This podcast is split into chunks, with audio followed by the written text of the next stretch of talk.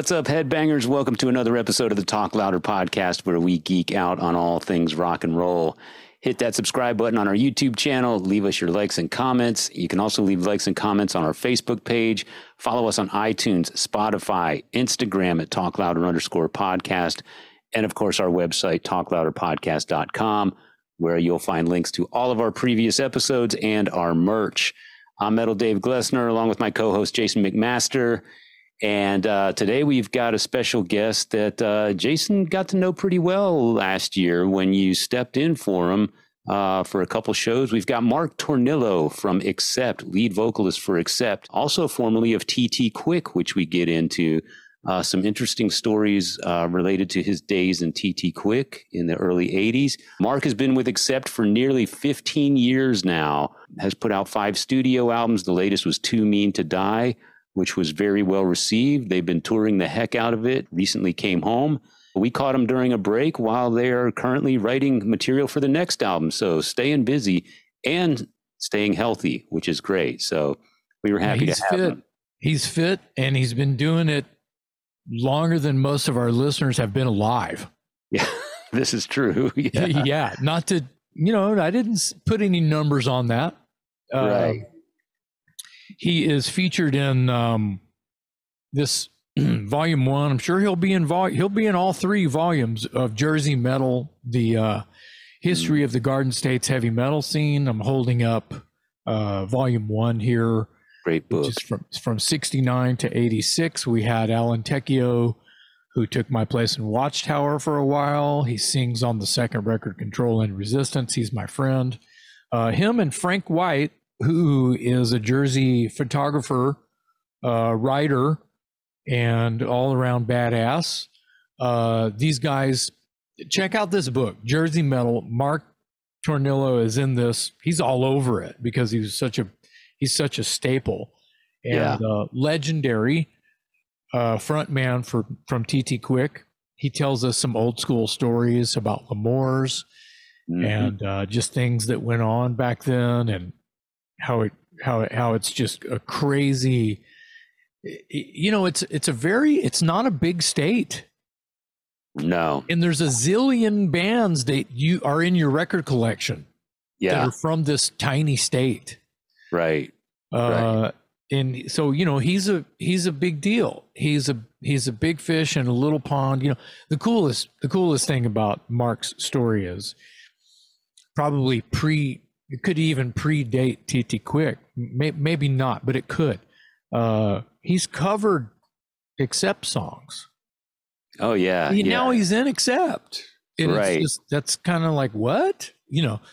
Uh, he's played with. It's interesting how uh, I asked him a question about you know shows he was doing in '82 and '83, and that's around the time that Metallica was getting in bed with uh, Johnny Z at Megaforce Records. Well, TT Quick was already hanging out with Johnny Z and uh, Eddie Trunk was doing radio and, you know, college kid running around Jersey doing radio all over the place. And TT Quick was, TT Quick was writing, you know, playing shows with Twisted Sister and they were, they were headlining the same venues and packing them.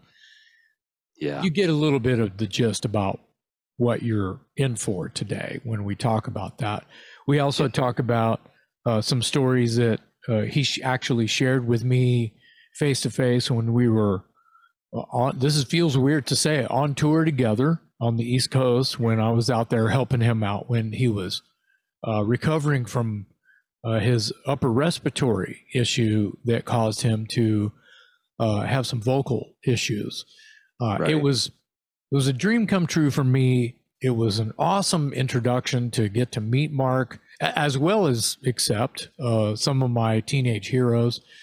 And uh, we talk a little bit about that. And he's just the salt of the earth. He's a real dude. Here's the cool thing about Mark he's so smart, never quit his day job. Singer for Accept. I mean, bona fide fucking rock star. Okay. You know, that sounds like a derogatory remark. No, he can wear that hat because he kept his day job. what is his day job? I don't well, know. I, I, don't know if he would want to divulge, but okay, I, I, don't think that he's so real. I don't think he really gives a shit. Uh, he he's like kind of got an important job. He's like a foreman, Okay. like a contract foreman, like built like buildings and shit. oh, all right. And I think he's done that like for years. wow. Wow. And uh, I think it's it's really cool. He probably works with heavy metal and shit. You know what I mean? He he wears a hard hat and shit. So Yeah. you know, it's Yeah. kind of his job is metal. yeah. Whether he's got a microphone in his hand or a clipboard yelling at some dudes in a radio on a radio. right. Basically, he turns his microphone. Well, you know, a, a, a walkie-talkie is a, is also a microphone. True. He deals in metal. Can He's you imagine him metal, barking? Or, can you imagine him barking orders at you? Yeah, I can't, I, I've stood next to him on stage and heard him bark. It's a fucking fine bark he's got. Yeah, he, I, he, I really enjoyed his story. You know, I don't know if people realize, you know, he's done five albums with Accept. He's been with them nearly 15 years. One of the things uh, people may not realize is uh, he's also the chief lyricist now. He writes all the lyrics, uh, Yeah. and that wasn't always the case And except in years past. You might be surprised to find out that Wolf Hoffman's wife was uh, one of the primary lyric lyricists in, in days past. And some of the songs that you've been singing since you were a teenager were written by Gabby Hoffman. That's right. and, Uh, Also, the manager of the band. yeah, yeah. And so Mark not only got the gig as the singer and did a great job on the mic, but he's also the primary lyricist now. And we learn a little bit about the process, about how the songs come together. Sometimes they start with a riff, and sometimes they start with the lyrics. And Wolf builds uh, a riff around the lyrics. I'm sure that's you know every band has their chemistry, and that's probably not entirely unique. But it was he did tell a great story about one song in particular that basically started as a poem, and then all of a sudden it's on the last Accept album. So Yeah, you're, you're texting back and forth with your manager, and next thing you know, you and your manager have come up with a new song lyric. Yeah. It's pretty, it's pretty Yeah. cool. But yeah, those accidents happen all the time, as you well know, Dave. You you have suggest you've said something on the fly, and I went, "Wait, what did you say?" And I wrote it down. Next day, it's a fucking song. yeah, So yeah, everyone has the process, and that process can be very similar worldwide when you put together a tune. Yeah. So there's something else that Mark, as he's uh, as he rode off into the sunset today, he mentioned uh, not only this. We were still talking about Jersey Metal, the book, uh, and uh, he did mention that there it's coming out on Amazon Prime. Uh, a a uh, limited series documentary about music in New Jersey. Now I don't recall. Do you recall what he called it? What the name of it is? I don't know if I It's heard not. Jersey Metal. That don't be confused. That's the name of the books that Right. Alan Tecchio and Frank White have put out. Uh, Right. So the Jersey music scene, and so w- what I'm getting at, you're going to hear Mark's name, Mark Tornillo, the singer, current singer of Accept. You're going to hear his name and his history more and more if you watch music documentaries on on Amazon, which I do. I do as well. Yeah. So I'm glad that he brought that up. And he said he did the interview oh, like a year or two ago. So Two years ago. It's probably going to happen sooner than later. So everyone keep their their heavy metal ear to the grindstone for that. So Yeah, absolutely. Mark Tornillo on today's Talk Louder podcast. Heidi, Hido, Hida. Heidi, Hido, Hida. Heidi, Hido, Hida. Ha, ha, ha, ha, ha, ha, ha.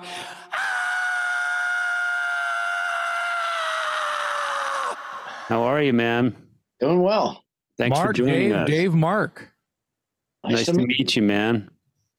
Yeah, I'm uh, quite relaxed actually. Just came back from vacation, so I'll Ah, start. I'll start. nice. Hey, uh, so don't take this with a respectful compliment when I say that uh, you, I mean, okay, correct me if I'm wrong. Maybe in your area, where you're from, where your your world, where you where you call home, Mhm. you talk to scenesters, people who've been around in your area, Mhm.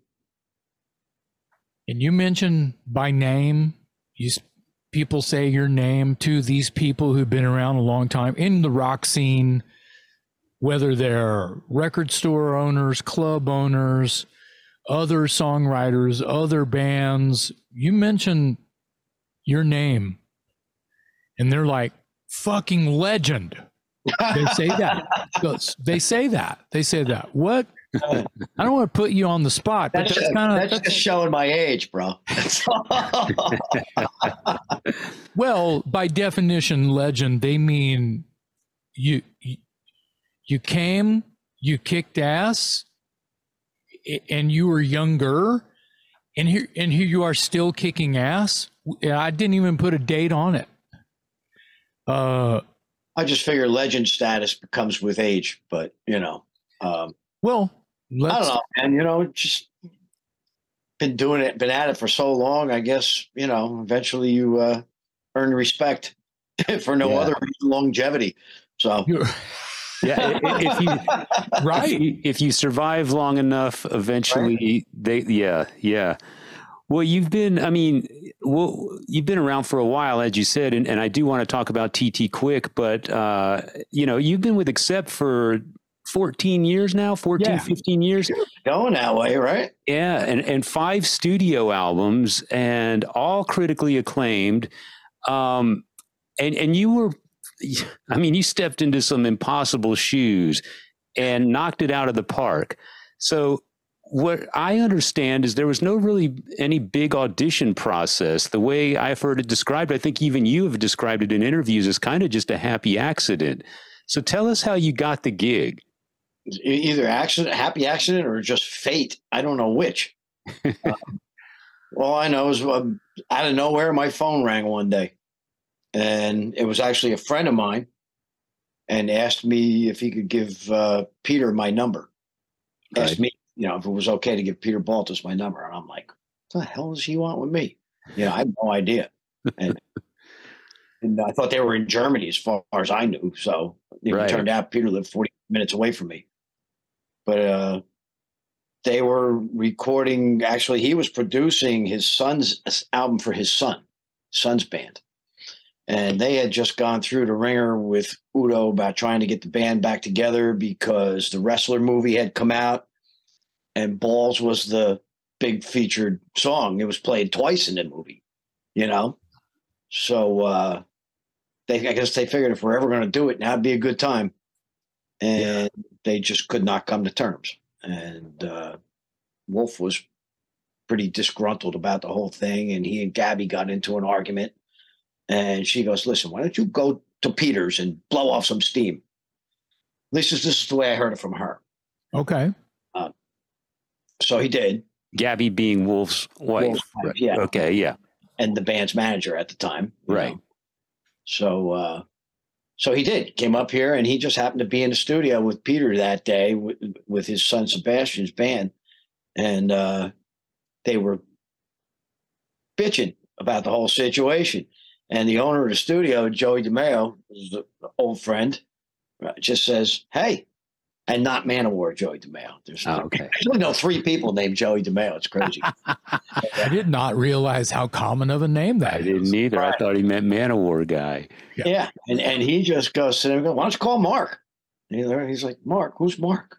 So he's a singer from TT Quick. And they were like, TT Quick. And we had opened for them back in the day at L'Amour. Um, also, Michael Wagner worked with us while he was working with them, and they had heard our name from him. Um, so I, I guess it rung a bell, and they were like, can you get him on the phone? Can we get him here? And that's how the whole process started, little by little. And I, I did call Peter back, or Peter called me rather, and uh, asked me if I wanted to come jam with him and Wolf at the studio, and a drummer who turned out to be a friend of mine. And and uh, so I went. I was sick as a dog. I had bronchitis. Um, I didn't care. I'm like, yeah, I'll go. Yeah. I'm going anyway. So uh, went down there, and I was really not on point. I thought, but apparently I was good enough to get their attention. so we did jam. We had a nice day actually. You know, we we jammed some old stuff. We jammed some ACDC and stuff like that, and old uh Accept songs that I knew, and because TT Quick had covered them back in the day. So I, you know, we had done "Son of a Bitch" and "Restless" and "Flash Rockin' Man" and "Fast as a Shark," and so I knew all these songs. Right. And uh, we actually wrote "Life's a Bitch" that day. It was the first, and but it, as strange as it sounds, it never came out until we recorded it finally for Blind Rage, and it still didn't come out on that album. But uh, it was a good day, and uh, two. I thought nothing of it. Really, I didn't think anything was going to come of it. Two weeks later, I got another phone call. What would you think about doing a record and a tour? And I'm like, "Whoa, all right. Well, let's uh, let me run that by the wife first. Let me see what she thinks about that before I go saying yes." Yeah. and and and she said, "Well, if you don't do it, there'll be no living with you, will there?" you make a good point, woman. Yeah. So- Yeah. so go have fun. Okay. So and that's real was the was the beginning of it right there. So Yeah. Now, your first album, 2010, uh, Blood of the Nations. Um, a lot of people, I want to know from your perspective, like when you went in the studio and recorded with Accept for the, this is your first time doing a record with them. The expectations are either very high or very low. Yep. And when you got done recording that record, were you confident that you knocked it out of the park, or was it not until later where you started got the validation of the the the positive reviews and the fans started to embrace you? How did you feel immediately after recording it? when we were done, like totally done, and it was, you know, being it was already mixed and being mastered, and I was I knew we had something big. I knew we had something good. Okay, Did not start that way at all. Because when we we first before Andy got involved, we had started writing the three of us and we were recording some stuff. And once Andy Andy somehow got his weaseled his way in is what he did because he wanted to, he wanted to be the producer on the album. Andy Sneap. man, he went through every channel possible to get to Wolf. And when he That was he a, did- uh, is that an Ed Aborn? That's an That's Ed, Ed Aborn, Aborn connection. Ed Yeah. Aborn was told Wolf about, and, and he's like, Andy Sneap, who's Andy Sneap? I don't know this person. How does he? He goes, well, he knows you, and you have met. He was like, did we meet? I don't know, but they Yeah. hit it off well. And it's funny, Andy came to Nashville to when Wolf went, was living still in Nashville. He, he actually still is. He's all over the place now, but um, in the in the original house that they had down there. And he listened to the stuff. He goes, "No, no, no, no, no. This is all wrong. this is totally all wrong. Let's let's go back." And he took them and made them listen to all the '80s albums from from like Breaker through Metal Heart right. and and you listen to each one of these records and we sat that they sat down i was not there they sat down and dissected what made them who they were in the 80s and where they wanted to go now and what you needed as far as riffs and hooks and and it worked because the writing totally changed. Yeah. and then i had to pass andy's audition which was even better. When we actually started recording i think the first song that we recorded that was finished was that i did vocals on was the abyss.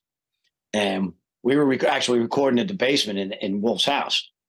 And he, andy was uh had told gabby says well we're going to find out today what, whether he can cut the mustard or not because i'm not just going to work with any singer and blah blah blah you know Wow. yeah and so wow. so that was my first my first foray into that. We sang I sang the abyss, did all the back I did the overdubs, did the doubles, anything that had to be done. All I heard was that Gabby said Andy came upstairs and just went, We got it, we got it. We're gonna top of it. That never came true, but well, you you know you and Andy Sneap came into the Accept picture at the same time, and you're still together. I mean, Yes, he's produced are. he's produced every album that you've sang on with Accept. So that was a, No, a I love way I working with Andy. You know, he's a great he's a great producer and he's a great producer for uh, a vocalist. I think because he's got a really good feel and really good input on things that you know. he likes he likes to get a little too many takes. You can ask Rob Halford about that too. He's like, "Good God, how many times do I have to bloody fucking sing this? you know, Yeah. just boy, Nick, you got a better one in you, mate. It's like, oh God, Yeah. one more time. Well, it's paid off, and you know, I, I when I heard "Blood of the Nations," I thought, "Wow, they found a guy that can actually do it." Because yeah, obviously Udo's got a very distinctive voice, and Yeah. and uh, and and and people I think were worried about who's going to take his place, and then right off the bat, you come in with your first record and. I thought it immediately bridged the gap from okay, Udo's gone, Mark is in, let's keep going. You know, I like how And- I like how Dave is not mentioning the guy in between Udo and you. Oh, Well, yeah, yeah, okay. well, he, was actually, he was actually not between me and Udo. He Udo was back after that. So Oh, he was. Right.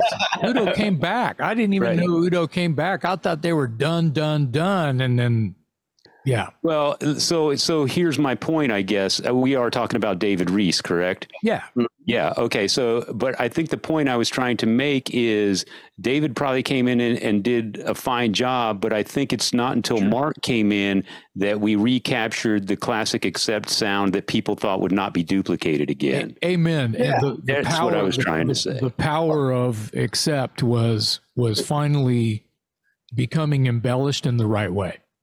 Yeah. Well, you know, in David Reese's defense, they were trying to shift gears. They were looking to tr- to become a more commercial band at that point because they couldn't get on the radio over here with Udo. You know, and. I'm I'm I'm okay with I'm okay with trying something new. I feel like having an open mind is is good. I just don't think. Well, they didn't have you. They didn't have Andy Sneap going no, no, no, no, no, and Yeah, make them true. rethink True. what what it was. And it was a, it was the beginning of a very weird time for Right. music, for for heavy metal, for hard rock. When you think about late '80s and early '90s, it's it's kind of a weird moment. Once grunge came in, it was what the hell happened? Yeah. we, we Yeah. were all, well, let's see. I'm glad I didn't quit my day job. Uh, Well, yeah. Yeah. I, I meant no disrespect to David Reese. He's a great no, I know singer, but- that. I know The, that. the point He's- I was trying to make was great. when Mark came back into the band, all of a sudden, Accept was back the way we remembered Accept. And I didn't think anyone ever thought we would get Accept back the way we remembered Except. It Accept. just sounded kind of funny the way you were saying it. I, I was enjoying it more than you guys were. So- sorry, David. I didn't mean to hit fast forward on you. And so another thing, Mark, uh, th- that was different was you became the chief lyricist, which was was was that's also a different change in the mix because Gabby, as we've mentioned, uh, Wolf's wife and manager, uh, was responsible for writing a lot of the lyrics. So when you come in as a lyricist, is that something you offered and put on the table, or was that something Wolf was kind of hoping you would kind of bring to the table so Gabby could take a break? Gabby was kind of hoping I was going to take over. Yeah. listen, they had to convince her to manage the band again. She didn't want part of it. Right. She wanted to be retired. She was, you know, so for her to take that on, especially to, to you know, rebuild basically from scratch, you know, uh, Yeah. she didn't have, she wasn't going to have time to write lyrics. Let's put it that way. Uh, Right. she did, you know, she's still to this day comes up with some really good ideas and throws them at me. And it's, you know, she's, she's a well of information, tell you that. Mm-hmm. But So, so how, that English is my first language kind of made sense, you know? yeah. But so I'm curious to know how much, I mean, that's just, to me, that sounds like even more added pressure to you because you got to come yeah. in and, and prove yourself as the singer for this band. And also now you've got to have lyrics that stand up to the test of Wolf and Gabby and, and the rest of the band and Andy Sneap, apparently, you know? But I always, you know, I prefer to sing my own lyrics anyway. But Right. Did you did really- you uh, did did Andy have anything to say about any of your lyrics? Do you recall any any changes you had to make? yeah, well, it, it, everybody does. I mean, it's it's, it's Yeah. not. Just, I'm not just writing and this is the way it's going to be.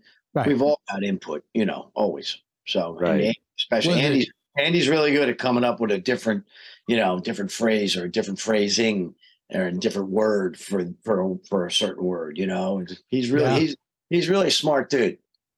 when you were tracking, was it was it kind of like you would sing something and he would go, "Hey, what are you saying there? Hey, let's try this instead." Yeah, like literally yeah. with the red light on. Kind of? he's always got a printout of what I'm singing anyway, but you Yeah. know, he t- constantly, yeah, let's try it like this and see what it sounds like. And we'll keep it all. And then go, you know, he'll go back and, you know, comp what he wants.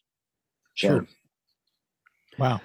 Well, so then you know, uh, Blood of the Nations, I think was a was a huge success considering the fact that the band was kind of in a state of disarray. Let's put it that way. So you come into the picture, new singer, new lyricist. Uh, Gabby is uh, taking over. You talked her into managing the band again after she wanted to retire. So you, you got a lot of pieces falling into place, and uh, and and I, I think you guys would have had to breathe a huge sigh of relief after you got all the positive reviews and the fans embraced you, especially. Um, that was a huge triumph for you guys. It was because I tell you what, it, it, when we they first announced that I was going to be the singer in the band, it was not going well online. There was not a lot of happy people out there, man. I, mean, I was getting hate mail. Holy crap! Wow. You know, like, Yeah. geez. Yeah, they're re- they're giving you a review before they've even heard you Oh, fucking yeah. sing. They just see your name and go, "What the fuck? No way!" Exactly. Yeah. When when was it that you feel like that that changed? Was it after the record came out, or was it after you'd played a few shows in Germany, or was it you know? Because I feel like Germany sort of changed their mind. The the haters, the doubters, when they finally heard the record and they couldn't wait to hear this live. Tell us a little bit about when you started rehearsing for the tour, you're just playing this as well as a slew of old shit because you gotta. Yeah. Well, when we when we we actually did that uh, prelim- that preliminary tour before the album came out. Um, oh, right. Okay. So the only thing that had been released at that point was um, "The Abyss." That was the first single. So that's the only thing anyone had heard, and that and that was going really well. Eddie Okay. Trunk uh, was the one who re- premiered it here Cool. in, in in this country. I don't know who did it overseas, but it was it went really well. Plus, we did that metal show, and um, and we had just filmed the Teutonic Terror video, but that wasn't out yet. Neither was the song. So uh, a few days later, we embarked on what we called our the preliminary BOTN tour, which started in New York. The first show was at the Gramercy. So it was a you know it was a sold out show. I pretty much knew everybody in the audience, so that went real well for me. Uh, all all three Joey DeMeos were there. yes, yeah, I think so. Them, anyway. But, uh, three ain't bad. Uh, but I mean that was that was a great show, and I but I had no idea what to expect after that because three days after that we were in Lithuania, and I'm going. Well, Uh oh. Right. I'm, I'm seeing myself as you know like Spanky with the with the garbage can lid walking out going friends romans and countrymen the tomatoes coming in so but it was never like that it was it was never like that and we did a few festivals on that run we did um was that the open airs with acdc i think on that run Wow. Crap, we did some crazy stuff and it Yeah. was it was a it was amazing and I've never never had any derogatory you know feelings from the audience Yeah. still yeah. To, you, you, I mean, you're, you were- you're always going to get the, the one guy on the comments that's going to go, no, no, no, sir. Okay, right. okay, Right. back to your vault. You know, go on. Well, I feel Apparently, or or somebody will go, "Where's Udo? Well, where have you been? You know, Right. Right. Yeah. 15 years. Yeah. some people still think Skid Row has Sebastian Bach, so Right. it's the same bullshit. You know, it's Yeah, like that's why. That's why I opened the segment with uh, stating that you know Mark has been in the band almost 15 years now, five studio albums, five. So Yeah. if you've been sleeping on this, you need to catch up. And you guys are writing right now, aren't you? Yes, sir. Yeah, I'm going to be going uh, down to Wolves probably in a few weeks. So wow, Amazing! It's fucking. you just got home from Europe, didn't you? yeah. Well, we just got home from South America. South Europe was- America, right? Europe- Yeah. got back in the end of February last Some of your boys got sick, huh? We all got sick in South America. You caught it too, huh? My constitution is a little, uh, you know, I mean, nowhere's near sick like I got in October when you came in. Oh So- shit! Not that kind of sick anyway. this was This this was a different kind of sick, wasn't it? Kind of sick. This started with your stomach and then worked its way up. But like Phil got it really bad. Hmm. I mean, he was passing out and they had to take him off a plane. It was like, wow. And then the guitar tech, same way. So we actually played a show with no crew because Christopher got it when we were in Chile. Christopher got it too. Phil was still in Peru and guitar tech could not leave his room. So the drum tech played the show. Wow. drum tech played the show and we had no crew. Wow! Wow. The guitars, no nothing. It's like Man, pulled it off and the crowd loved it. It was amazing. that's amazing. Man, Show you guys have on. you guys have been beat kind of- up, man. Everybody's going, you know, anybody anybody else in their right mind would have canceled this show. Like, nah, we can do this. Come on. We got Well, this. you guys have turned into like uh, this hero kind of a. You cannot too mean to die. Like literally fucking No. too mean to Exactly. die. You guys, I mean, with a little help from your friends sometimes, the drum tech and Ed Aborn ends up finding me and whatever it is. Yeah. Holy shit. I could not believe that you were filled in for John Bush right after that. It's like, oh my God. I'm, Dude. I'm, I'm, I'm going, you got to be kidding me. You got a new career, bro. yeah. If this podcast doesn't work out, you. you- I feel like I'm the guy with the broom. You know, that's funny. Funny. I'll So just call Mark- Jason who'll clean it up a little bit. Tell us about that, Mark. So you're out on the road, uh, you get sick, and uh, Jason comes and, and steps in for a few shows. How were you even aware? How aware were you of Jason McMaster before his name came into the conversation? I, I probably haven't heard his name since Dangerous Toys. You know, Yeah. Okay. Okay.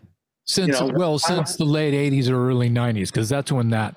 Yeah, thing- but us, you know, these old war horses never die, man. We just keep going. So Right. Right. I was not surprised, uh, but I was very grateful. Obviously, still am.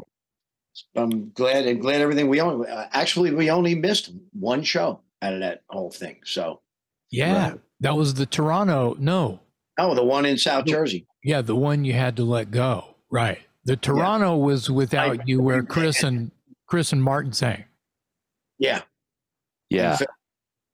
Yeah. So you did a show where the band members handled lead vocals. Then you missed it. Then you had to cancel the show, and then Jason shows up. Is that I right? was, I was extremely sick when we were in Toronto. I mean, it wasn't even funny.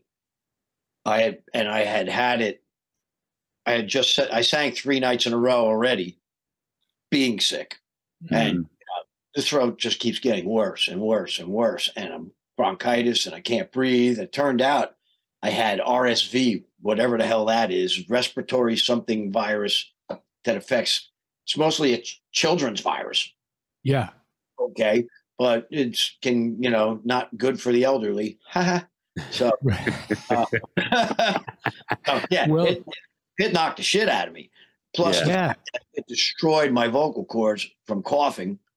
Well, and you when know, we got we- to Toronto that morning, just really quick, when we got to Toronto that morning on the bus, I was laying in my in my bunk and trying to, you know, just trying not to cough and going, but I know I got to cough and there's a shit ton of stuff that's going to come up. And I'm going, all right, I got to cough. So I went to take a breath to cough and nothing went in. And I went, whoa, what the hell is that about? Mhm. as I jumped out of the bunk and stood up. And before I freaked out, I went, wait a minute, dude, if you couldn't breathe, you'd be dead. Oh, yeah, I would have died in my sleep, wouldn't I? Yeah, okay. So you can't breathe. Just go easy, breathe through your nose. And it went, but slowly, but I was fine. And I walked up to the front of the bus just then, and I looked at them all and I went, I am not singing tonight.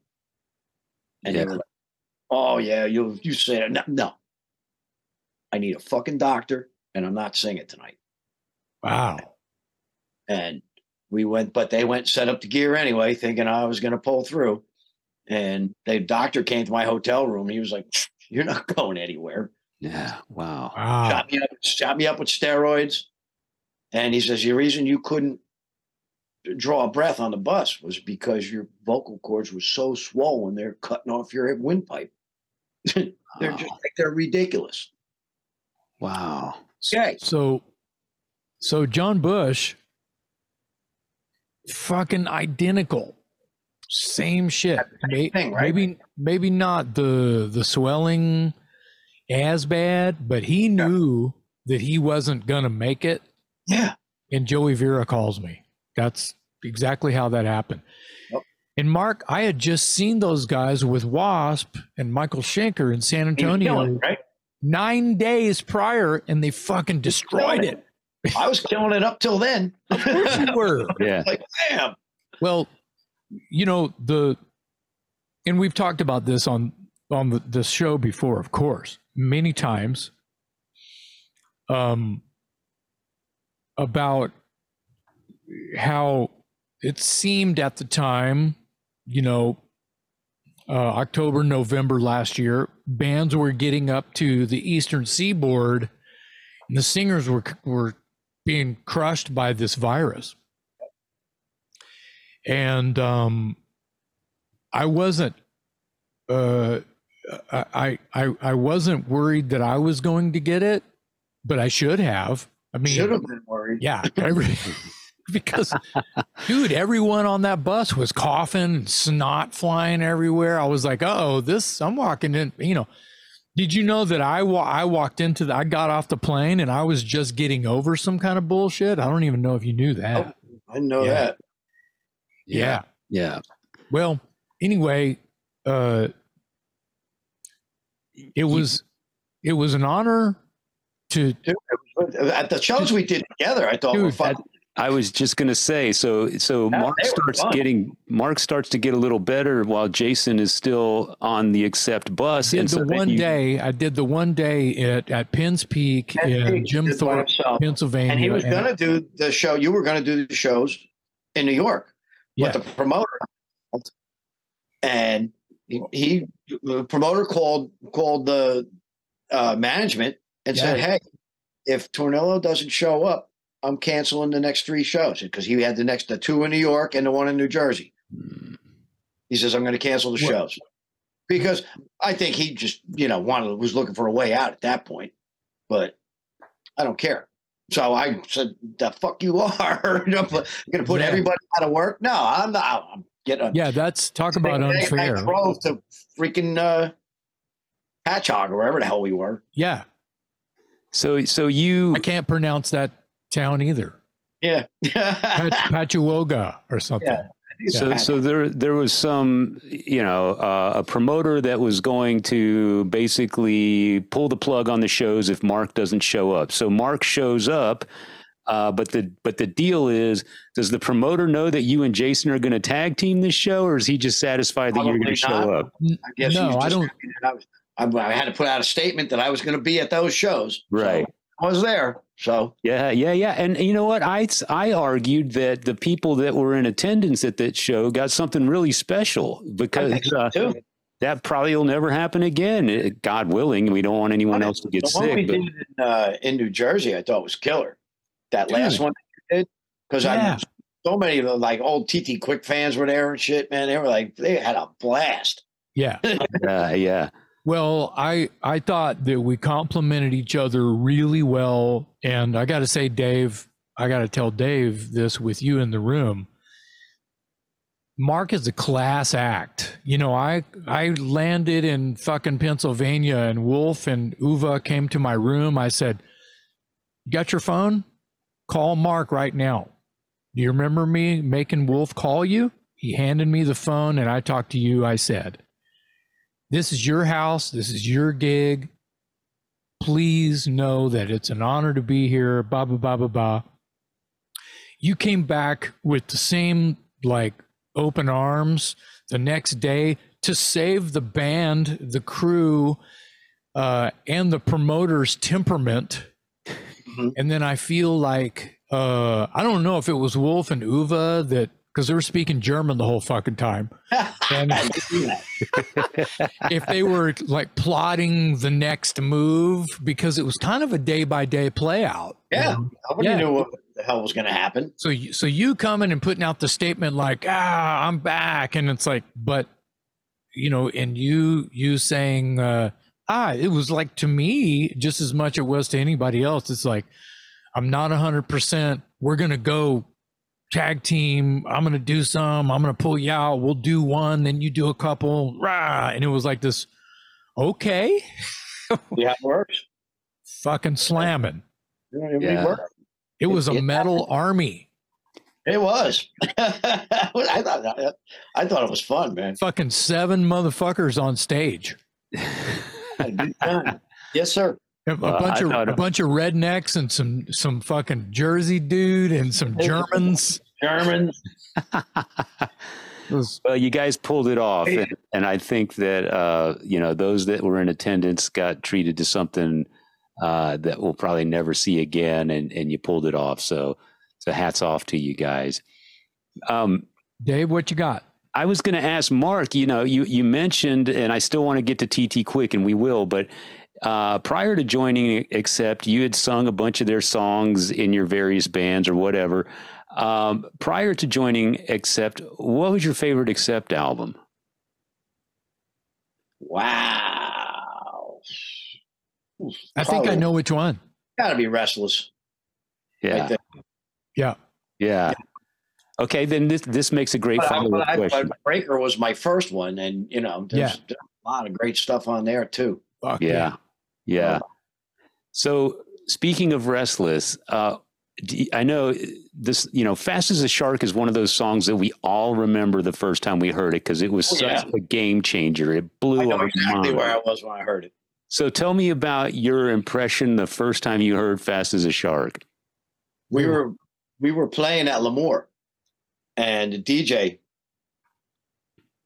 in between bands comes up and goes, "Well, I've got the brand new Accept album, and here's the first song I'm going to play for." And he starts playing the high D, high do, and we're looking at each other, going, "What in the actual fuck is that?" uh, high D, high do, high do. Ah! It was like, "What the hell just happened?" And the the, the place went nuts. It was crazy Yeah, the fact that you know Kaufmann played double bass through the entire song, we were like, "Well, that's new. That's something new." Oh, right. yeah, Yeah. It, was, it was amazing. It I was- call that the the scream heard around the world. yeah, man. Well, that kind of changed. The record, the song itself was a fucking game changer. yeah, yeah, definitely. Uh, so are the you know, vocals. Yeah but but the song itself was a game changer i feel like that Accept had a, had finally started to gain a little bit of a footprint and not just in the underground with restless because Yep. when you think about the song breaker it's kind of the same feel as as shark Dark, but not quite as uh, catchy. Correct, but I mean, when they go to the bridge or whatever, I mean, breakers dooga dagga dooga dagga dooga dagga. You know, it has that same color. Uh, but like I said, Restless has that. Look out! This this is uh, some catchy shit on here. Yeah, watch out. Yeah, I, I see what you did. yeah, Uh, so There's, so there's not I- a bad song on that record. I mean, that's no, that's there's just- not. yeah. that's just a No, there's record. not. Hey, Yeah. when when over half the record, sometimes the you know riff orgy with the medley and everything, over half the record is in the fucking set Yeah, to this Mhm. day. a lot of times. Yeah, That's amazing. Yeah, it says So- a lot. I want to. So, Dave, when I mean, I got to go into the inner sanctum and I got to hang with Mark a whole bunch, and I And I you cherish, survived. I cherish the time. I cherish the times. We were the bus broke down. We sat next. We sat and chatted in a fucking van. You know, so old, old school, right? The whole band's in Yeah. a van, Yeah, and uh, I forgot about the bus breaking down off remember that freaking shit. Our bus driver Otis, he's a good old boy. Like, I gotta go fix that goddamn generator again. Of yep. Well, it was it was a trip for me anyway, and Dave knows these stories already. Uh, you know, with Wolf Hoffmann, your one of your childhood, well, teenage, you know, heavy metal gods posters on the wall and shit, is driving the van like he's the mom, he's metal mom, and everybody's cutting up in the back, and I'm just like, this is not real. Wolf Hoffmann is driving through the state of New Jersey with his band in the back. I was like, this is fucking crazy. and I got fucking Mark TT Quick right next to me. Um, We started talking about this, uh, the book, uh, Jersey Metal. Oh, I'm glad you have that. I was I left mine in the other room because I was going to mention that. Yeah. We, we talked about this. Um, Yes. And I was I was like, well, he's going to be all over that because this wasn't out yet. I don't think it was just about to drop this Jersey Metal book, which is this is volume one, 69 to 86. Yes. So it's no surprise that you're all over this. Um this sounds nerdy, but I was listening to TT Quick like all day today. nice. Yeah, dude.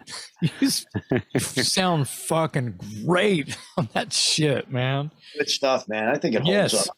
I mean, Tell us know? about there's some really cool mementos. I mean, I could go through the whole book and go, there's Mark, there's Mark, there's Mark, TT Quick, flyer, flyer, flyer. Do you remember this gig? Do you remember that gig? I want to just kind of go into your mental photo album for a minute. Do you remember a gig at, uh, I guess it was around Christmas time. It was at the Sports Nine Skateway opening for Metallica. Oh my God. Yeah. Yeah. Yeah. This is TT Quick opening for Metallica. TT right? Quick opening for Metallica had to, had to have been 83 maybe. Yeah. Or, This yeah. is a um, 83 because of the REP came out 84. Yeah, so check it out. It says uh, Metallica featuring their new material and then under T Dude, hey Dave, just so you know, the TT Quick logo with the fist and everything, the lightning bolts and shit, it's bigger than Metallica's logo. On the poster, it's bigger than Metallica's logo. And it TT says Quick uh, made the posters. says TT Quick. right. Isn't that how it works? No, I think Johnny Z. Johnny Z probably made these posters. Uh, it says TT Quick previewing. he was previewing, promoting the shows. So yeah, previewing their all new original show. Okay. Does that mean you you guys were just starting to have enough original material to not play covers and shit? Yeah. Okay. What do you remember about that gig? be perfectly honest with you? Not a whole lot. Many moons ago. Okay. Yeah. You know, they at that Metallica was just another band to us at that point. So Okay. Well, they were in your they were in your town. yeah. Well, Yeah, you guys were, label mates, right? Yeah. You're on Megaforce. Mm-hmm. So you're on. So you're on. You're you're label mates at the time with Metallica, Anthrax, Overkill. David. Yeah, you're you're mixed in there with some heavy hitters. Yeah, Yeah. basically my record collection. Basically. yeah, exactly. I mean, why, why are you laughing at that, man? No, I, It's like I had it's all my that shit. No, it's record. Yeah. Hey, Right hey, me here. and Dave are not alone. It was the fucking anyone I knew I considered cool. That was their fucking record collection too. Well, see, the thing I love about the book, and we should give props to Frank White and Alan Tecchio who put that book yeah. together. Fuck Um, yeah, man. What I loved about There the book There's was, the dudes right there. There they are. What I loved about that book is uh, someone who I consider myself to be uh, pretty well read when it comes to the metal, you know, uh, history and all that sort of thing. But I never really stopped and thought about the Jersey metal scene. And then this book Dude. puts it all together. You know, I was aware of the Overkills and I'm aware of the Glenn Danzig and the Misfits and stuff Nuclear like that assault. But yeah so this book kind of brought it all together and then as i'm flipping through the book i'm seeing things like mark and tt quick and i'm getting all these reminders so for people maybe like myself who only thought of the metal scenes in Texas and LA and New York, what was it like back in those days for you uh, when TT Quick was coming up and and bands like Metallica and Anthrax were just another band? What was it like for for you guys in that scene? It was huge, man. I mean, the, the you, you got to figure it wasn't just New Jersey; it was the tri-state area, Yeah. and more than the tri-state area because we would play, you know, uh, Connecticut, upstate New York, Pennsylvania, Virginia. and go down as yeah, go down as far as Hammerjacks, and you know, Yeah. uh, Baltimore. Yeah. and there was always somewhere to play. I mean, we we used to play six nights a week, sometimes two shows. You know, you do a matinee. It was like Yeah. we could have worked seven nights a week if we wanted to. So Yeah. I mean, and we were making decent dough, Yeah. Yeah. carrying our own production. Fuck yeah. Well, a it 20 sounds it sounds to me like, and I'm not comparing. full of lights and PA system. Fuck yeah. You know, I'm not I'm not comparing and I'm not saying it's a mirrored thing, but similar to in many, many ways, and probably the same club one night after the other or even together. You're you're talking you're saying words that we've heard from Eddie and JJ from Twisted Sister. Yes. Well, well, we You played know, blow- Oh So, yeah, but blowing up in the same venues like mm-hmm. around the same time. Yeah.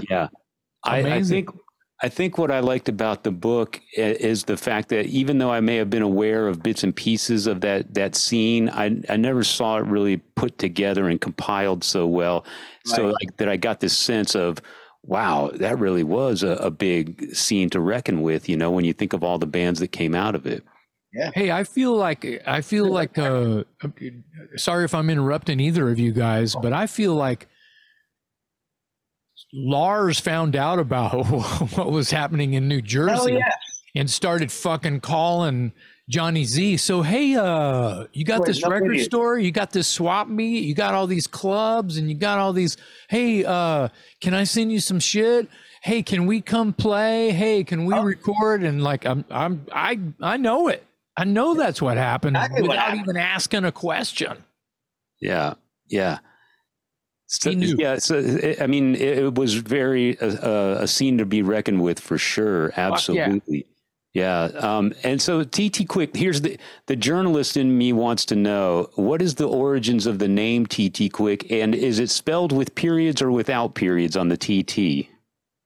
There's no periods. No periods. Okay.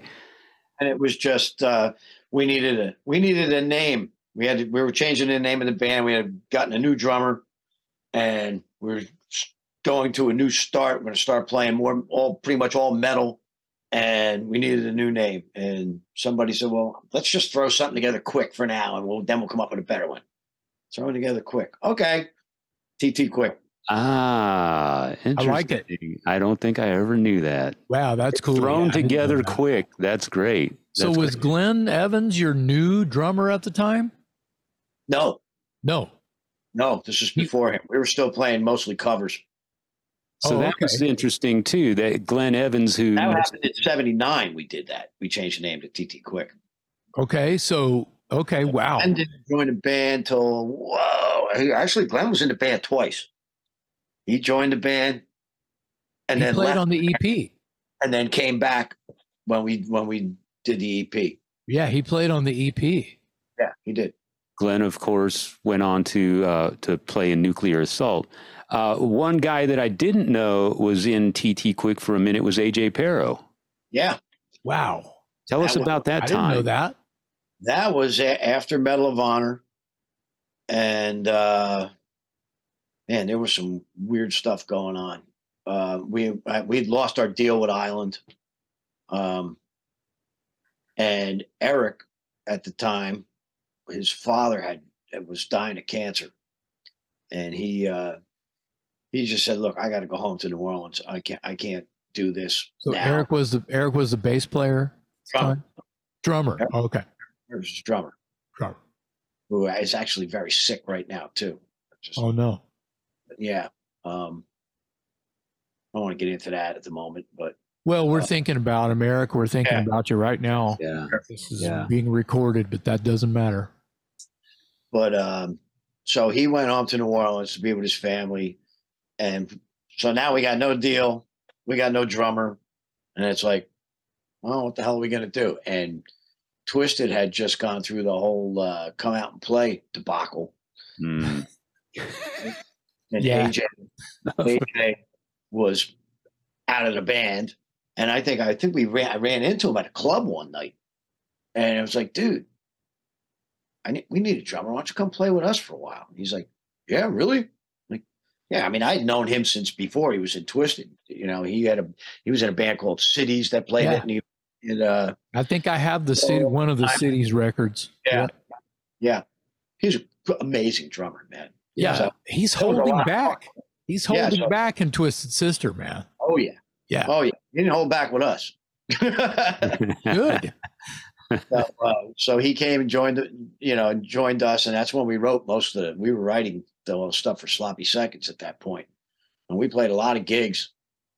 Um, but then Eric wound up coming back, and he wound up going back with Twisted. So yeah, yeah. it was it was a fun period. I got I actually got a, a cool picture of that band here somewhere. Yeah, Well- AJ AJ is kind of one of my sentimental favorites when it comes to drummers because yeah. I, I never thought he was properly recognized for his talent, and I I always thought he was an amazing drummer. And, and a very and a great human being, man. He was just such a nice guy. Yeah, I never I'm- had the pleasure of knowing him as a human, but I always thought he was an underrated drummer. Yeah, I Yeah. got a photo with him and hung out with Twisted in uh, 83 when they were on that uh, Can't Stop Rock and Roll tour. Mm-hmm. So it would have been Wow. before before you were before you had AJ and Yeah, Yeah. that was like 87, 88, I'm going to say. so I wanted to hold this picture up not to embarrass you but to just for a second Look at that young man. Budweiser suspenders. a good looking guy there I yeah need some of those. Yep well the thing is is I had Harley Davidson suspenders Yeah. same era Like go. I've got pictures where you know, very similar, uh, and it was just you know, hey, uh, uh, I don't mean this in a good or a bad way. The trends that singers follow, just like, well, fuck, man, I'm a rock singer. What the fuck am I gonna wear? You know, I Yeah. still can't go up in my work clothes. You can't, yeah, I've you been making- behind a guitar like everybody else. so- Yeah, I am making pizza all day, flipping burgers all day. I got a gig tonight. What the fuck? I can't wear this shit. So you just make it up. And it's very interesting how uh, the common denominators are similar.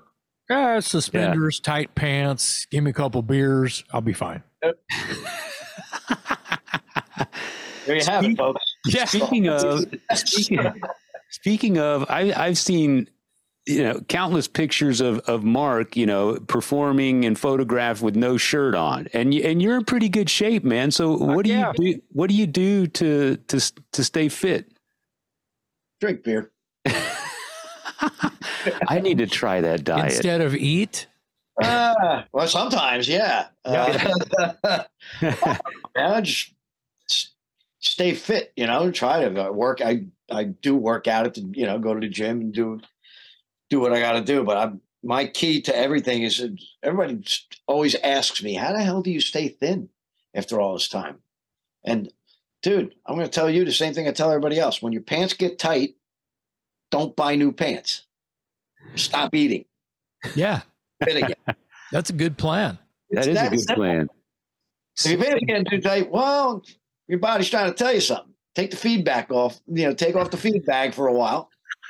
Don't Well, buy this new is- pants because you're going to fill them out too. Yeah, yeah. Then you're totally fucked. I like this. I like this. it's hard to go back. You get That's my, skinny. that's my weight loss plan right there. you, you get skinny and you save money on clothes. It's it's, it's a win-win. Well, Mark, Mark should be doing like uh, you know, self help video. yeah, what are those infomercials after midnight? Right. it's, it's that's a good one. Mark Well- Tornillo's fitness fitness plan. I also feel like uh, Am I saying your last name right? By the way, how do you pronounce it? Uh, Tornillo. Tornillo. Tornillo. Okay. yeah. Tornillo. Until we go to like, you know, South America, then it's Tornillo. Well, that's Yeah. why I asked because I'm in Texas, and it, it- in Spanish it would probably be tornillo, but uh, tornillo it is. I have my Yeah. own aisle at Home Depot. Well, I feel like on on that note, on your fitness and staying thin thing, uh, you know, most people overeat They do. at large portions. Very str- It's very funny you should say that because you know my my wife and I were just uh, celebrating our 30th wedding anniversary. Congratulations. Yeah, we just so we just came home from Jamaica last night. Oh man, what a letdown! You come back from Yeah, Jamaica really. now, now you're talking to us. Bummer. We were there for 10 days at the resort. And all I'm going to say is you could spot the Americans right away because they're all, Oh, yeah.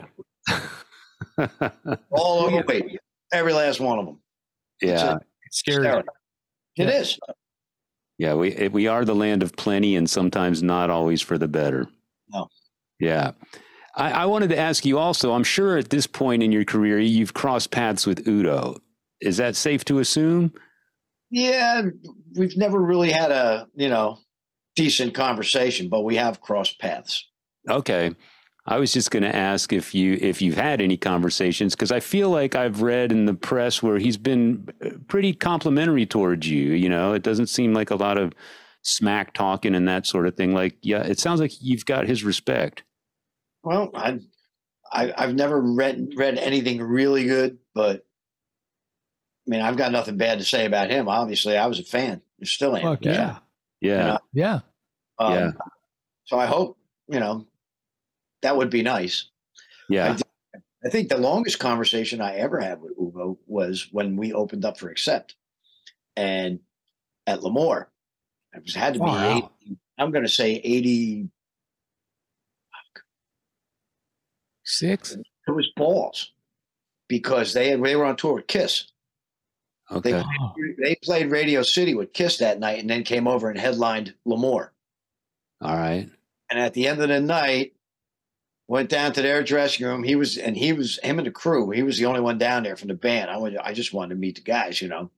Went down there, and he was the only one. And we were having a his his English was not good at all, and we were just starting to talk and make a little sense. And Gabby comes down the stairs, right? Gabby, and she looks at him. She goes, "Udo, at the bus, schnell." And he goes, I must go. he just got up and walked up the stairs. wow. Uh, well, so it wasn't a long conversation, but it was memorable. oh, yeah, it was memorable. Was that your first meeting with Gabby? Yes, we didn't meet. We just were in the Right. same. But you were you, you were a passerby to her. Yes. I mean, she didn't say, "Hey, get out of the way." Why No. are you talking No. to Udo? It was just Udo on the bus, schnell. No, she really didn't even enter the, the room. It was just you know, Oh wow, yeah, on the bottom of the stairs. Now. wow. Oh, yeah. Like the hook coming out from the side of the stage. Oh, yeah. Yeah, yeah. I mean, I mean, well, she's still a force to be reckoned with, but you know, That's what I hear. yeah. So what got you hooked on rock and roll, Mark? What was the what was the moment? What was the album? What was the concert? What was the band you saw on Beatles. television? Case closed. The Beatles, man. I Yeah. was a kid, you know, I was a kid. My my brother was nine years older than me. He came home one day and he had the the single with uh, "I Want to Hold Your Hand" and uh, flip side was "Saw Standing There." Mm. Put that on on a forty five. Put it on, and I'm I was in like second grade. I lost my mind. it was just like, what is this? What Yeah. the hell is? I don't even know how to act now. yeah, that's the beauty. I just remember going to the record store every time there was a new album, going to buy the singles, going to buy the records, you know. And then I got into obviously many other things, but that was the beginning. Yeah. Wow. Yeah. So I want to. I, I remember one of the stories that you and I were chatting, and you told me about. I think it was L'Amour. Correct.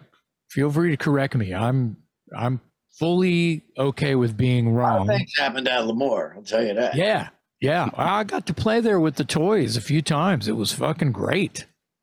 Great time, both of them. When there was two different ones. So Yeah, L'Amour East. yep. So- Actually, there was Korea for a while. There was Oh really? More East was in Queen, and then there was Far East in Long Island. Wow. No. I don't think that one ever really did that well. Legendary and part of part of the whole scene. Mm-hmm. So so you were we were hanging and you told me a story about Iron Maiden had done a show oh yeah, and and they came Actually, by. they were playing. They were playing the next night.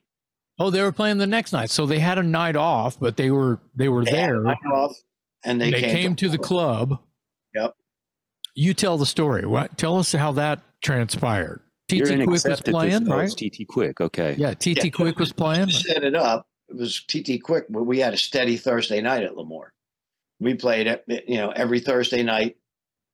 Uh, we were the headliner, and I mean, you know, you're doing six, seven hundred people on a Thursday night. Not too shabby. It was respectable. Great. Um, so we, you know, we pretty regular. It was Glenn Evans was in the band at that point. We were just at the EP hadn't come out yet. It Had to be eighty three. I'm going to say. And uh, the own one of the owners, Mike, comes back into the back into the dressing room and he goes, "Hey, the guys from Iron Maiden are here. They want to know if it's okay if they hang out in the dressing room." And we're like? like we're going to say no, right? I was like, "Yeah, of course." tell them to come on back. You know, and of course, we had a party going on back there. It was eight, 1983. What do you expect? Yeah. And uh, so they all come back, hung out, and we asked them, "You guys want to play?" No, we don't want to play. We don't want to. There was the opening act was on. I don't remember who it was. So change over. They're still hanging in the dressing room. We're getting ready to go on, and and we go on, and we're playing. I we must have played about you know five or six songs and my guitar tech goes, Hey, come here, come here. I'm like, What? They want to come up and play. Well, tell them to come on up and play. Fine with that. It's great. Just like so I'll tell them, I'll tell them after the next song. Okay. We did the next song and they're starting to walk up. We're starting to walk off. I'm going to introduce the band, and the crowd knew they were there. And you shoot the the swell in the crowd just went like from from ah to oh, like you know, you couldn't you couldn't miss Dave Murray walking out of stage. They were like, "Oh my god!" and Steve Harris, and uh, so I'm introducing the band, and I'm getting ready to introduce the band, and actually, I, I'm trying to remember how it went. I have and I have a cassette recording of this. My my sound man, brilliant that he was, had the foresight to push the button, the record button on the cassette. Wow. Um, I think I walked off before I before I introduced him because I figured they didn't need any introduction. And as I'm walking off, Steve Harris just grabbed me by the shoulder and he goes, "Where are you going?" I said, "Well, I'm going to." He goes, "Bruce isn't here, mate. You're singing." I went, "What?" He goes, "He goes, well, well." I'm like, "Okay." He goes, "He goes, what are we doing?" I go, "Oh, how about how about Wrathchild?" oh, Wrathchild. oh, I'm going. I lost my shit, man. oh, man. Shit, I didn't sleep. I didn't sleep for three days. like I couldn't. The adrenaline flow was just like, oh, Wow. That's awesome. the crowd just lost their freaking minds. And then we had to finish the show. It's like, oh my god, how do we top that now? Yeah. Good So- question, Jason. I had no so- idea. Yeah, he told me that story, and I was like, Oh, one man. day we're gonna have him on the podcast. I'm gonna File make that him away. fucking tell that story. Yes. Yeah. I have to find that cassette and I have to take it and you know run it onto a hard drive. Yeah, get it digitized. Yeah. That's Yeah. amazing. That is so amazing. so now, and I think Dave knows this already. That right there, if you could put it in a bottle, that's what how I felt having to go good. with it. accept for a week. it's like what? Oh my god! You know, I don't think I slept for a week when I got home. You know, so uh, very wow, very that's an amazing story. Because at that time, if it's 1983, they're on the Piece of Mind tour, so they are like true. at the peak of their powers, or Yeah. you know, It's either people. 82 or 83. Yeah, um, 82 would have been number of the beast. So Yeah, it either way, I I mean, think it was Number of the Beast. I think they were touring with Priest. wow. I think they were touring. They were opening for Priest. Wow. Well, I mean, yeah, you you you you got them in at a great time then if you were singing for Iron Maiden in 82 or 83. How many songs did you do with them? Yeah, good question. Nicko had just joined the band, so You had just joined which No. band? Nicko had just joined Maiden. Oh, oh Nicko. right, so right, so this is right. piece of mind That's then. Piece of Mind. yeah. Okay. All right. How many tunes did you jam with them? Just the one. Oh, okay. Child. We just did Wrathchild. And that's all they wanted to do. They were- I think I think we played Number of the Beast after that. Oh, Without that's that's a good segue. wow. if memory serves me correctly. Man. We all that- want to hear another Iron Maiden song. Without Iron Maiden. We can play Iron Maiden with Iron Maiden in the room. There you go. Yeah. nice. Yeah. That's a great story. That I love that. I Do love you it. do you have any uh, uh, Uncle Mark? You got any more awesome stories like that? Yes, please. Probably none that I can tell. But. Ouch. now we really want to know. Oh my goodness! wow, we played with so many damn people, at especially at L'Amour, and even at the Birch Hill. Man, when we used to, you know, Yeah. there was, there was national acts coming through every week. You know, so Yeah. played and jammed with so many freaking people. It's hard to remember them all. So Eddie Trunk and Don Jamieson and Jim Florentine have a new sort of YouTube Yeah, podcast thing called That Rocks, and th- their first two episodes have had uh, that rock show or something. yeah, right? That Rocks. Uh, they've had Charlie Benante, and then they've had uh, David Coverdale. nice.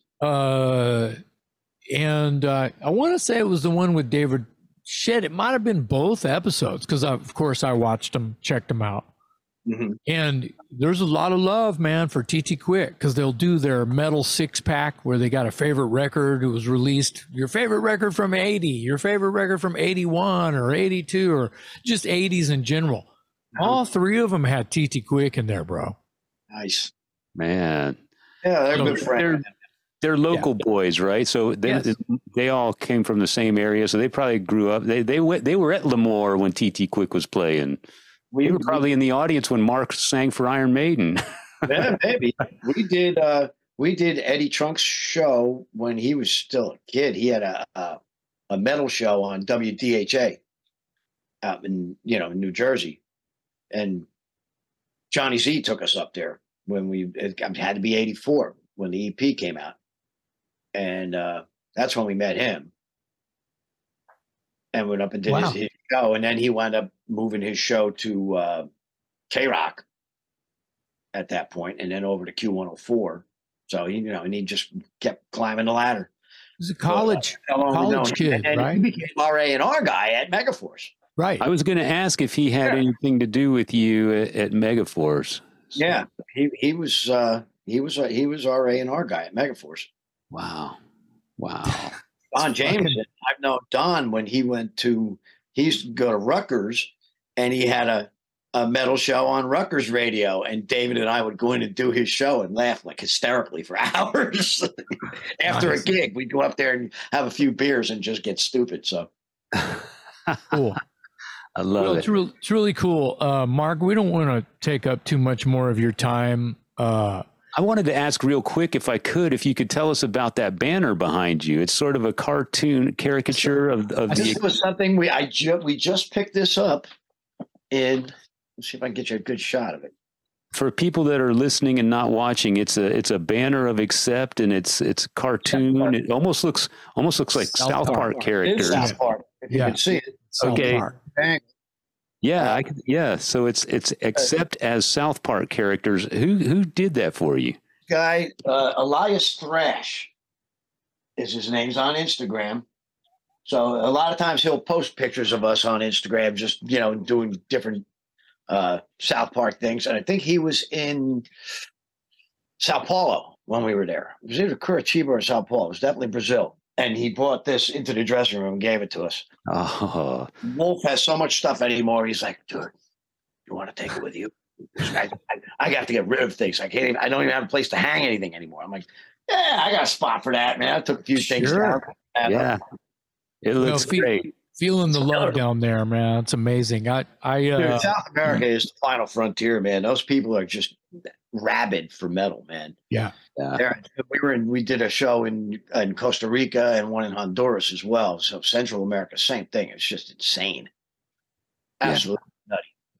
Yeah. Always has been. And, and then we all got sick, but it was funny because we were traveling with Grave Digger and Testament, and uh, and we all got sick. Everybody's got Fuck. Whoa. brutal.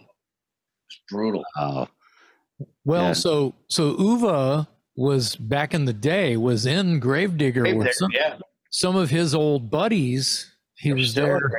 Wow. Yeah, so they they have, haven't talked in years too. I think him and the singer uh, finally uh, kissed and made up tour or Yeah. whatever.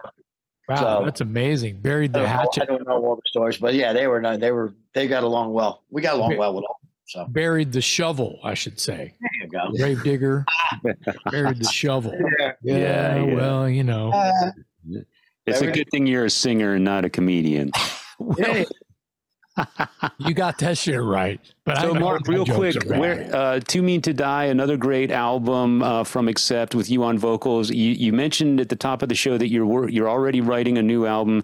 Uh, is there a timeline on that? And is Andy Sneap involved again? Uh, as a matter of fact, he is.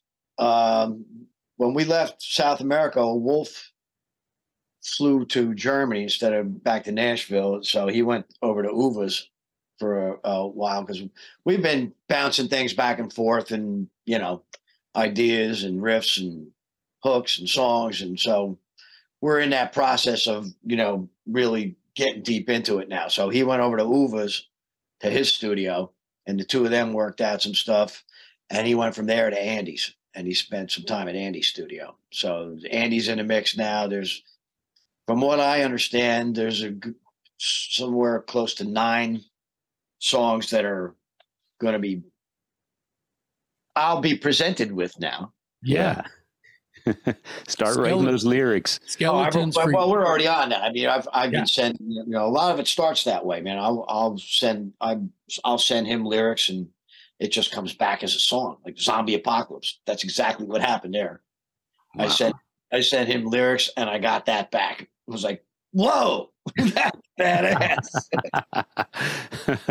Not at all what I had in mind, but yeah. but I'll take that. Yeah. So you, yeah. th- no, that's a good. That, let's talk about that just a second. Every every writer, all bands and writers in the band have their process.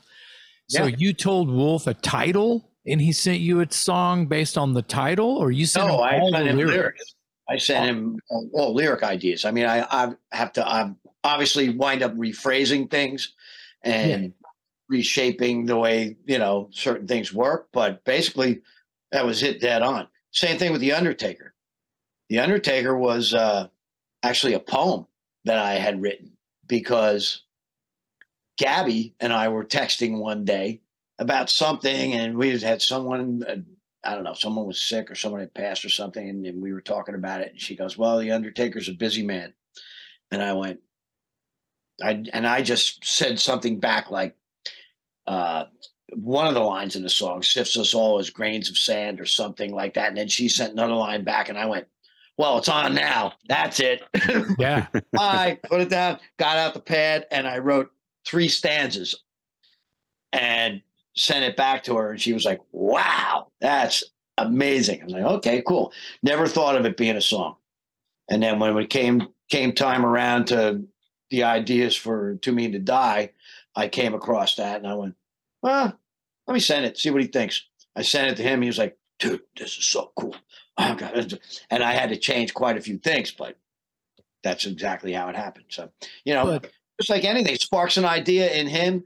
His riffs spark ideas in me. So, you know, it's a give and take, and you got to be open to, you know, well, that's going to have to change, and this is going to have to change. Know, it's like, but it's always that way. You know, Jason, you Yeah. know, it's working with Yeah. a producer with your Yeah. ideas. They have ideas, and it's like, well, wasn't what I was thinking, but okay, you got to you at least have to be open to it. Yeah. Yeah. know? Well, it's still Which is in, hard. in infancy, you know. Yeah. Yeah. You get it. You have to be able to like, well, you know, I really wanted it to have green eyes. Well, it's got black eyes and horns. What are you gonna do, man? Good way of putting it. Yeah.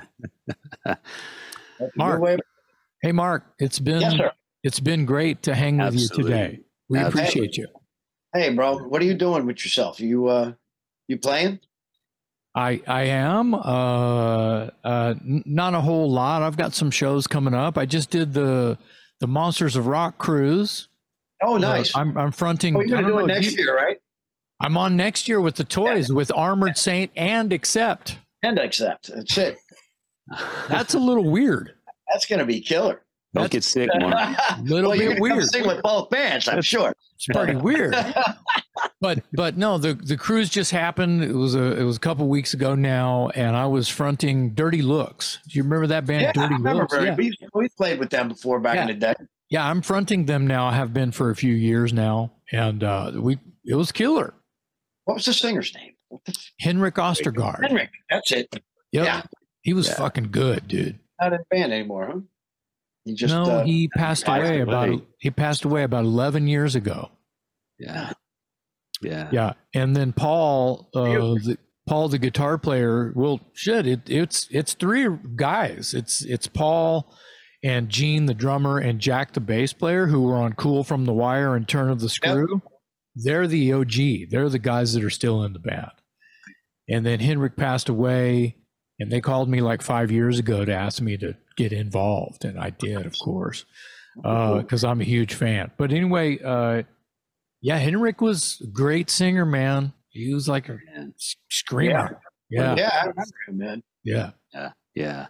Well, listen, we uh, we appreciate you very much. Yes, absolutely. And I just want to add, uh, Mark, that I, I think you've done a tremendous job with Accept. Not that you need my stamp of approval, but uh, I mean, five records, uh, batting a thousand. You guys are doing great together. And uh, you, like I said, stepped into some impossible shoes and just knocked it out of the park. So, congratulations, man. Thank you very much, man. I appreciate I, that. and I appreciate you being on our show today. That's it's been a pleasure talking to you. My pleasure. It didn't feel like work at all. No, it's not we, try, work. we try to keep it fun. We try to Before we it let him go, I just want to let everybody know that uh, it was an honor working with him, and then having Mark having you Dude, here it honor today. having you out there with us, man. It was fucking Fuck. great. fucking awesome. Thank you for saying that. And- Anytime. My stage is your stage, bro. You know that. Uh, you guys were so kind. I mean, you guys treated me like family, and I, I, I talk so highly of all of you guys all the time. But what I was going to say is, I want your voice is almost inhuman because, as we say, you know, we're we're all getting a little bit long in the tooth. Those of you who sing heavy metal, any kind of power metal or power singing with it's loud and it's high and it's guttural and it's mean and you know who your influences are. You haven't lost anything, my man. You that's I was listening to that TT Quick shit today and I'm going, fuck, he still can do that. It's like if you had to put meters on a stick in years, how many years have you been singing like that? You're not you're you won't embarrass yourself. I think it's a Uh, feather in your hat.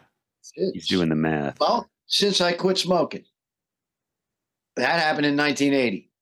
I because I had uh, I had a collapsed lung. I had walking pneumonia. We were playing. TT Quick was playing six nights a week, smoking two packs a day. Didn't sing like that, but really just Right. got really sick, uh, and didn't want to cancel shows and put everybody out of work. So I just kept going and going and going, and finally wound up in the hospital with collapsed lung Wow. made me quit smoking. And when I got out of uh, the hospital, well, the doctor had told me, "Oh, and you don't sing anymore." And I went, The hell, okay. the hell Yeah, I does don't. know? What does he know? "Dude, I quit smoking, put at least an octave on my throat," you know. Oh yeah. And that was when we really started hitting it hard with AC/DC and Judas Priest and that kind of stuff. So, so that's how long. So that's what, forty-three years. Yeah. Yeah. Yeah. Yeah, going on 44. Yep. Yeah. It's a beautiful thing, man. That sure you can is, just come out there and, and be a fucking tank like And you are, no- dude. no such thing as tuning down and accept. So No, you you, can attest to that. It's 440A. that's right. Bring it the fuck on. That's There's what I not say. money. I'm Yeah. like, All right. Well, I'm just gonna have to keep stretching it then. That's right. Have you heard anything about the uh, Jersey Sound documentary that's coming out? No, like a movie, a film? Did you and I talk about that? We didn't. I don't think There's so. a- That sounds amazing. There's a uh, this guy. His name's Fulvio Cecere. He's a Canadian. He did he did a wrestling doc called 100 or 200 and something days. You ever seen that? No. It's on Amazon. I think it's 250 days Okay. because that if you're a up and coming wrestler, that's how many days you wrestle out of the year. You know, it's like it's insane. That's Right? crazy. So it was a kill, really killer documentary. So he got the idea of doing a documentary just about New Jersey, about musicians in New Jersey. And it started out, it was just going to be the Jersey club scene, but he went back all the way to the 20s. And every genre, every type of music, and everybody who's ever come from New Jersey is in it. It was going to be just a full length movie. Now it's going to be a limited uh, documentary series on Amazon. Whoa. So, and we're all in it. Everybody's in it. But I mean, it's Sinatra, the Four Seasons, you name it, Misfits, right on up to you know to present day. Obviously, Springsteen and Bon Jovi, And Yeah, of course. Right. But- But Whiplash. everything in between. I mean, we've all networked. And guys, did you talk to this guy? No. Here, call him. You know, I'm like, hooking Yeah. up here. Here- Here's Bobby Blitz's number. Here, here's Yeah. Stevie Blitz's number. Here's you know, come on. Here's Joey DeMaio's number. yes, all exactly. three of them. All All three three of of them. them. I mean, it's Yeah. a, I think I did the interview like two years ago. So, and it's Okay. finally out now. They're we're just getting contracts and you know for 'cause they're Release form. Yeah. yeah, release forms for music. You know, Oh wow. Well, look for Yeah. that. That sounds great. Yeah. Jersey Monster Sound. Magnet, Whiplash, everyone in there. I yeah, bet. Yep. should be fucking killer. I'm looking Kick forward. ass. Fucking love it. I feel like an on, I'm I'm an honorary member of the Jersey metal scene because uh, I've been writing records with Dan Lorenzo, Yeah, there you go. and, I, and I'm friends with uh, you call him Angus. Remember? Yeah, that's Ed, that's Ed uh, Javaruski. Jaworski. Yeah, yeah. He was my in Dangerous Toys on our first tour. Eleven months. He was my LD. Wow, Yeah, Wow. that's right. small ass world. Yeah, man. Yep. Mark, thank you. Yeah, Thank Mark, thank you so much. On behalf of my co host, Jason McMaster, I'm Metal Dave Glessner with our special guest today, Mark Tornillo from Accept, on the Talk Louder podcast.